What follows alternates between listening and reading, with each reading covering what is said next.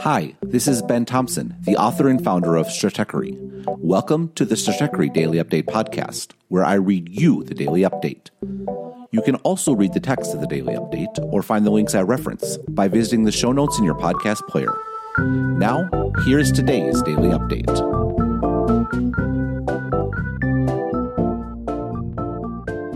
Zero Trust Information was published on Wednesday, March 11th, 2020.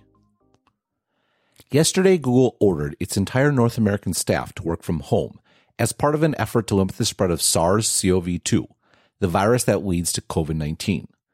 It is an appropriate move for any organization that can do so.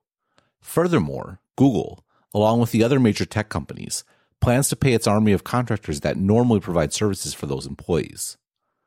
Google's larger contribution, though, happened five years ago when the company led the move to zero trust networking for its internal applications, which has been adopted by most other tech companies in particular. While this wasn't explicitly about working from home, it did make it a lot easier to pull off on short notice. Zero Trust Networking. In 1974, Vint Cerf, Yogen Dalal, and Carl Sunshine published a seminal paper entitled Specification of Internet Transmission Control Program. It was important technologically because it laid out the specifications for the TCP protocol that undergirds the internet. But just as notable, at least from a cultural perspective, is that it coined the term internet. The name feels like an accident. Most of the paper refers to the quote, internetwork transmission control program and quote, internetwork packets, which makes sense. Networks already existed. The trick was figuring out how to connect them together. Networks came first commercially as well. In the 1980s, Novell created a quote, network operating system that consisted of local servers, Ethernet cards, and PC software to enable local area networks that ran inside of large corporations, enabling the ability to share files, printers, and other resources. Novell's position was eventually undermined by the inclusion of network functionality in client operating systems, commoditized Ethernet cards, channel mismanagement, and a full on assault from Microsoft. But the model of the corporate intranet enabling shared resources remained. The problem, though, was the internet. Connecting any one computer on the local area network to the internet effectively connected all of the computers and servers on the local area network to the internet. The solution was perimeter based security, aka the castle and moat approach. Enterprises would set up firewalls that prevented outside access to internal networks. The implication was binary. If you were on the internal network, you were trusted, and if you were outside, you were not. See illustration. This, though, presented two problems. First, if any intruder made it past the firewall, they would have full access to the entire network. Second, if any employee were not physically at work, they were blocked from the network. The solution to the second problem was a virtual private network, which utilized encryption to let a remote employee's computer operate as if it were physically on the corporate network. But the larger point is the fundamental contradiction represented by these two problems, enabling outside access while trying to keep outsiders out. These problems were dramatically exacerbated by the three great trends of the last decade smartphones, software as a service, and cloud computing. Now, instead of the occasional salesperson or traveling executive who needed to connect their laptop to the corporate network, every single employee had a portable device that was connected to the internet all of the time. Now, instead of accessing applications hosted on an internal network, employees wanted to access applications operated by a SaaS provider. Now, Instead of corporate resources being on premises, they were in public clouds run by AWS or Microsoft. What kind of moat could possibly contain all of these use cases? The answer is to not even try. Instead of trying to put everything inside of a castle, put everything in the castle outside the moat and assume that everyone is a threat. Thus the name Zero Trust Networking. See illustration. In this model, trust is at the level of the verified individual, Access usually depends on multi-factor authentication, such as a password and a trusted device or temporary code. And even once authenticated, an individual only has access to granularly defined resources or applications. This model solves all the issues inherent to a castle and moat approach. First, if there is no internal network, there is no longer the concept of an outside intruder or remote worker. Second, individual based authentication scales on the user side across devices and on the application side across on premises resources, SaaS applications, or the public cloud, particularly when implemented with single sign on services like Okta or Azure Active Directory. In short, zero trust computing starts with internet assumptions. Everyone and everything is connected, both good and bad, and leverages the power of zero transaction costs to make continuous access decisions at a far more distributed and granular level than would ever be possible when it comes to physical security, rendering the fundamental contradiction at the core of castle and moat security moot.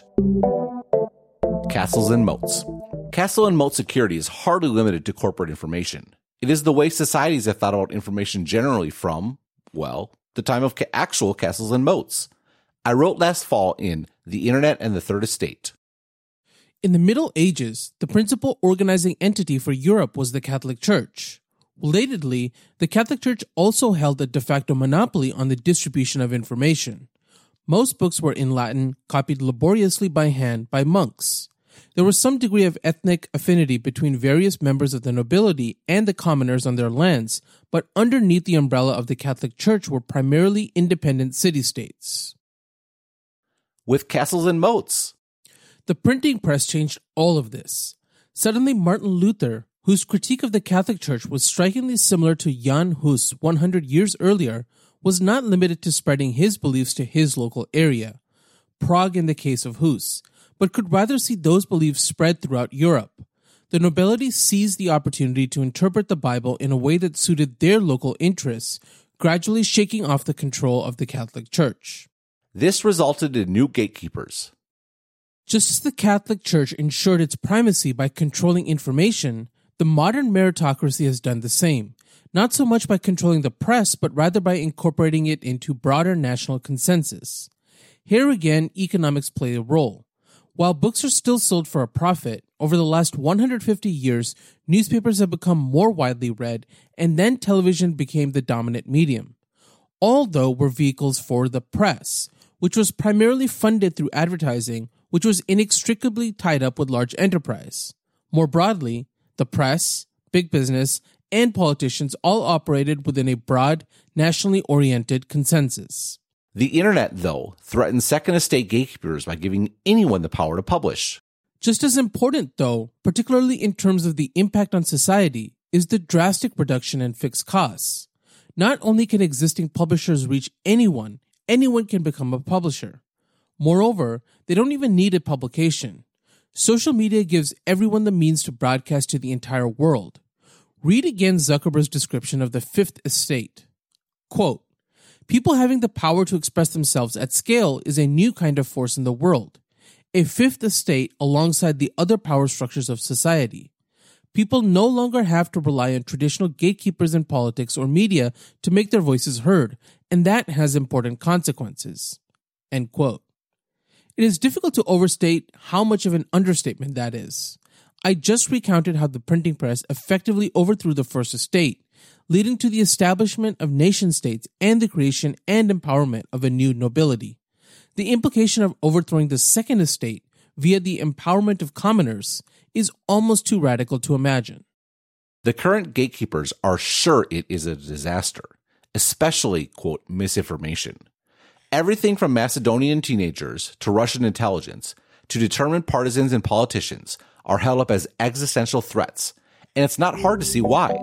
The current media model is predicated on being the primary source of information, and if there is false information, surely the public is in danger of being misinformed. The implication of more information.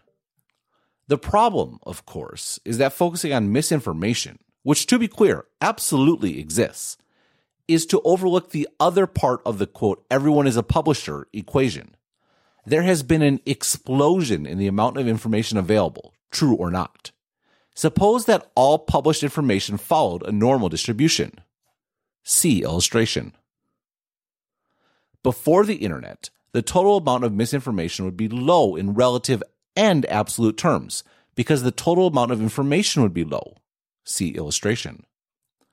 After the internet, though, the total amount of information is so much greater that even if the total amount of misinformation remained just as low, relatively speaking, the absolute amount will be correspondingly greater. See illustration.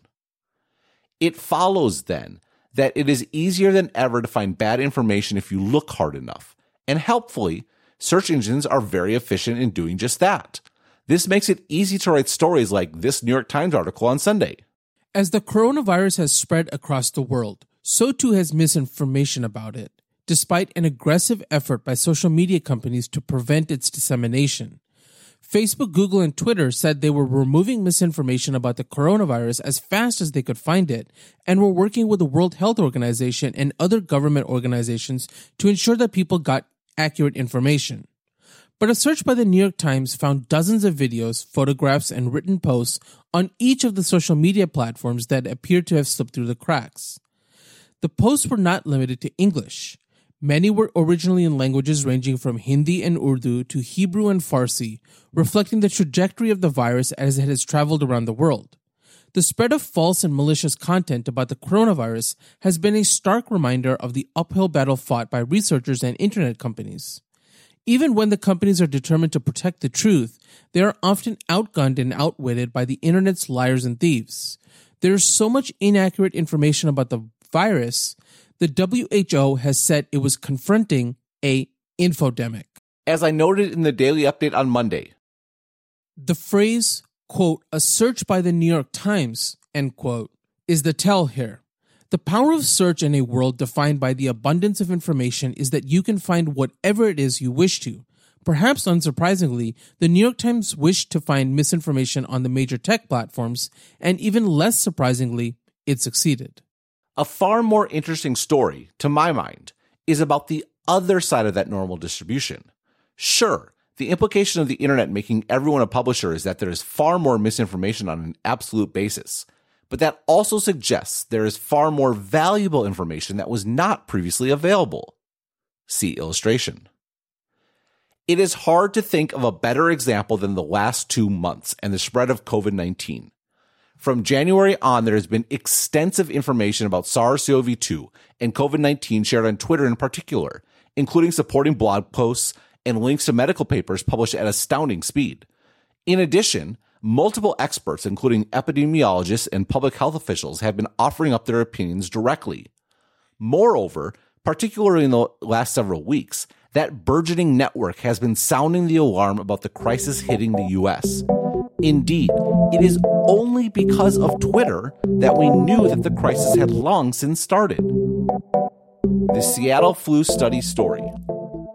Perhaps the single most important piece of information about the COVID 19 crisis in the United States was this March 1st tweet thread from Trevor Bedford, a member of the Seattle Flu Study team. The team at the Seattle Flu Study have sequenced the genome the COVID 19 community case reported yesterday from Snohomish County, Washington, and have posted the sequence publicly to gisaid.org. There are some enormous implications here, one out of nine. This case, WA2, is on a branch in the evolutionary tree that descends directly from WA1, the first reported case in the USA sample January 19th, also from Snohomish County viewable here. 2 out of 9. This strongly suggests that there has been cryptic transmission in Washington state for the past six weeks.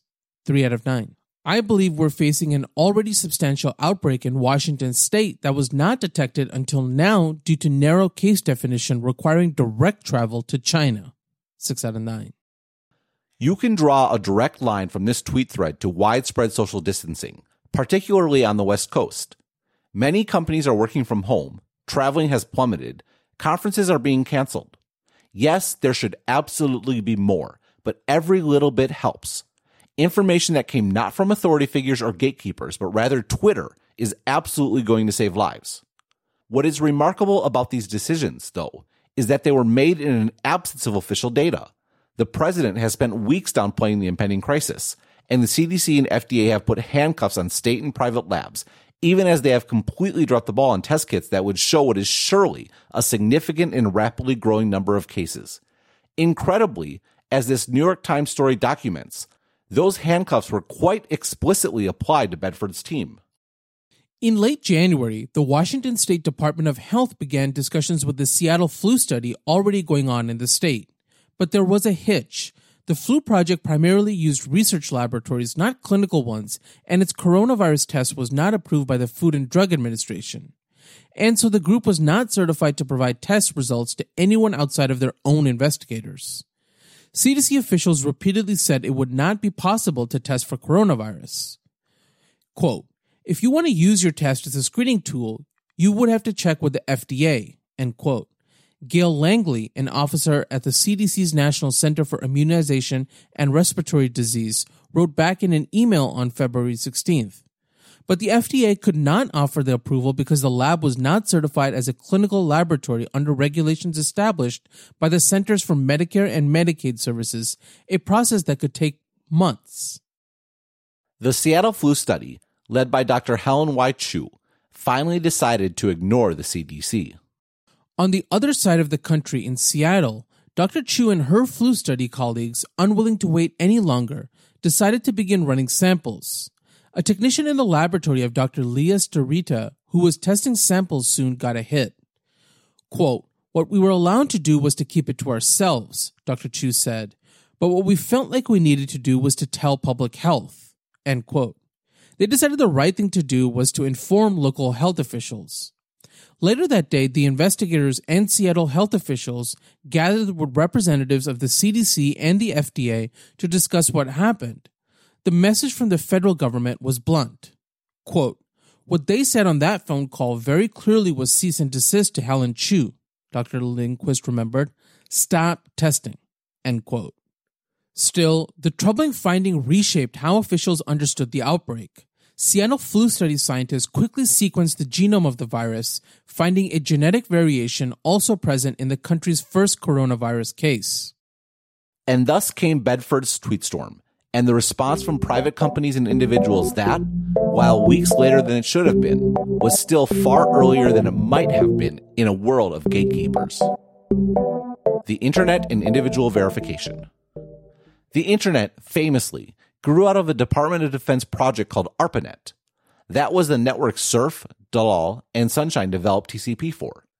Contrary to popular myth, though, the goal was not to build a communications network that could survive a nuclear attack, but something more prosaic. There were a limited number of high powered computers available to researchers, and the Advanced Research Projects Agency, ARPA, wanted to make it easier to access them. There is a reason that the nuclear war motive has stuck, though. For one, that was the motivation for the theoretical work around packet switching that became the TCP IP protocol. Two is the fact that the internet is in fact so resilient. Despite the best efforts of gatekeepers, information of all types flows freely. Footnote. China is an obvious exception. I addressed the contrast in the aforelinked, the internet and the third estate. End footnote. Yes, that includes misinformation, but it also includes extremely valuable information as well. In the case of COVID 19, it will prove to have made a very bad problem slightly better. This is not to say that the internet means that everything is going to be okay, either in the world generally or the coronavirus crisis specifically. But once we get through this crisis, it will be worth keeping in mind the story of Twitter and the heroic Seattle flu study team. What stopped them from doing critical research was too much centralization of authority and bureaucratic decision making what ultimately made their research materially accelerate the response of individuals and companies all over the country was first their bravery and sense of duty, and secondly, the fact that on the internet, anyone can publish anything. To that end, instead of trying to fight the internet, to try and build a castle and moat around information with all of the impossible trade offs that result, how much more value might there be in embracing the deluge? All available evidence is that young people in particular are figuring out the importance of individual verification. For example, this study from the Reuters Institute at Oxford. We didn't find, in our interviews, quite the crisis of trust in the media that we often hear about among young people. There is a general disbelief at some of the politicized opinion thrown around, but there is a lot of appreciation of the quality of some of the individual's favorite brands. Fake news itself is seen as more of a nuisance than a democratic meltdown, especially given that the perceived scale of the problem is relatively small compared with the public attention it seems to receive. Users therefore feel capable of taking these issues into their own hands.